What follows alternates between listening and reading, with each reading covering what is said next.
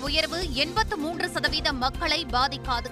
அரசு மனமுவந்து செய்யவில்லை என்றும் முதலமைச்சர் ஸ்டாலின் விளக்கம். சட்டப்பேரவையில் இருந்து அதிமுக உறுப்பினர்கள் வெளிநடப்பு.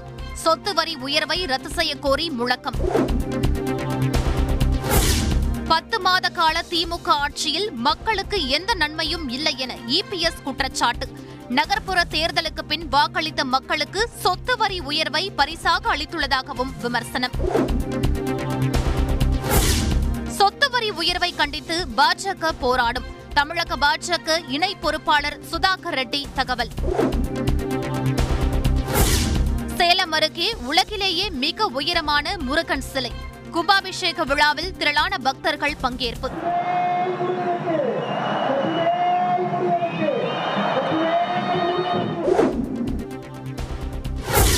மத்திய பல்கலைக்கழகங்களில் இளநிலை படிப்புகளுக்கு நுழைவுத் தேர்வு கூடாது. பிரதமர் மோடிக்கு முதலமைச்சர் ஸ்டாலின் கடிதம். நாடாளுமன்றத்தில் பிரதமர் மோடியுடன் தேசியவாத காங்கிரஸ் தலைவர் சரத்பவார் திடீர் சந்திப்பு. இருபது நிமிடங்கள் நீடித்த சந்திப்பில் பல்வேறு விவகாரங்கள் குறித்து பேச்சு. இமாச்சல பிரதேச மாநிலம் மண்டி பகுதியில் ஆம் ஆத்மி பேரணி. டெல்லி முதல்வர் அரவிந்த் கெஜ்ரிவால் பங்கேற்பு. பெட்ரோல் டீசல் விலை உயர்வு காரணமாக காய்கறிகளின் விலை கிடுகிடு உயர்வு. வாரச்சந்தை வெறிச்சோடியதால் வணிகர்கள் கவலை. டீசல் விலையை குறைக்காவிட்டால் விரைவில் வேலை நிறுத்தம். தமிழ்நாடு லாரி உரிமையாளர் சம்மேளனம் எச்சரிக்கை. மூலப்பொருட்களின் விலை உயர்வு எதிரொலி. கட்டுப்படுத்த கோரி தீப்பெட்டி உற்பத்தியாளர்கள் வேலை நிறுத்தம். சென்னையில் வாகன சோதனையின் போது காவல் உதவி ஆய்வாளர் மீது ஆட்டோ மோதிய சம்பவம். ஆட்டோவில் மோதிவிட்டு நிற்காமல் சென்ற ஓட்டுநர் கைது. இலங்கை தலைநகர் கொழும்புவில் ஆசிரியர்கள் மற்றும் தொழிற்சங்க கூட்டமைப்பினர் ஆர்ப்பாட்டம். அரசுக்கு எதிரான வாசகங்கள் அடங்கிய பதாகைகளுடன் முழக்கம்.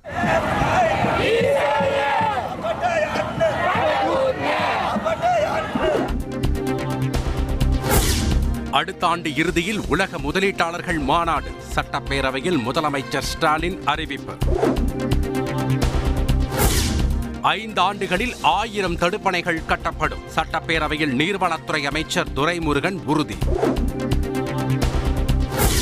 நீர் விநியோகத்தை அதிகரிக்க வெள்ளத்தை தடுக்க இருபத்தி இரண்டாயிரம் கோடி ரூபாய் மதிப்பில் புதிய திட்டம். நீர்வளத்துறை கொள்கை விளக்க குறிப்பில் தகவல். விவசாயிகளை பாதிக்காத வகையில் தொழில் பூங்காக்களுக்கு நிலம் கையகப்படுத்த நடவடிக்கை எடுக்கப்படும். சட்டப்பேரவையில் தொழில்துறை அமைச்சர் தங்கம் தென்னரசு தகவல். சென்னையில் ஐந்து கூட்டங்களில் புதைவட மின்கம்பிகள் அமைக்கும் பணி. சட்டப்பேரவையில் மின்துறை அமைச்சர் செந்தில் பாலாஜி தகவல். மருத்துவ நெறிமுறைப்படியே ஜெயலலிதாவுக்கு சிகிச்சை. ஆறுமுகசாமி ஆணையத்தில் அப்பல்லோ மருத்துவர்கள் வாக்குமூலம். இரட்டை இலை சின்னம் பெற லஞ்சம் கொடுக்க முயன்ற வழக்கு. வரும் எட்டாம் தேதி நேரில் ஆஜராக டிடிவி தினகரனுக்கு அமலாக்கத்துறை சம்மன். இரட்டை இலை வழக்கில் விசாரணைக்கு ஆஜராக இருந்த வழக்கறிஞர் திடீர் தற்கொலை. வீட்டில் தூக்கிட்டு தற்கொலை செய்து கொண்டதால் பரபரப்பு.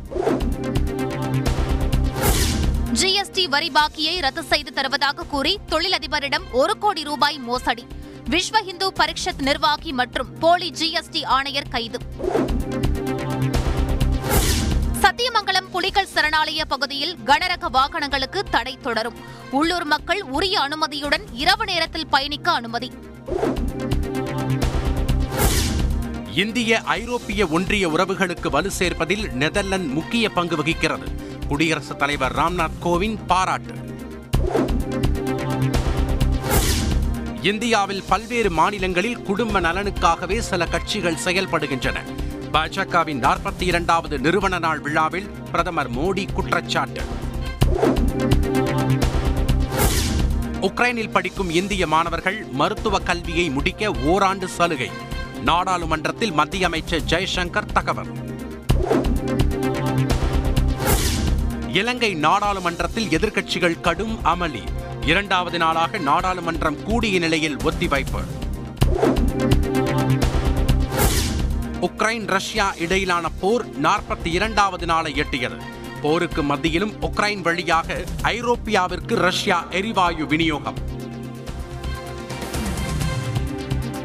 மருத்துவ படிப்பில் அரசு பள்ளி மாணவர்களுக்கு ஏழு புள்ளி ஐந்து சதவிகித இடஒதுக்கீடு வழங்கும் சட்டத்தை எதிர்த்த வழக்குகள். நாளை தீர்ப்பு வழங்குகிறது சென்னை உயர்நீதிமன்றம்.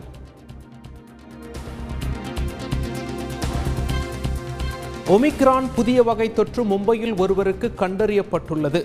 மும்பை மாநகராட்சி தகவலால் பரபரப்பு.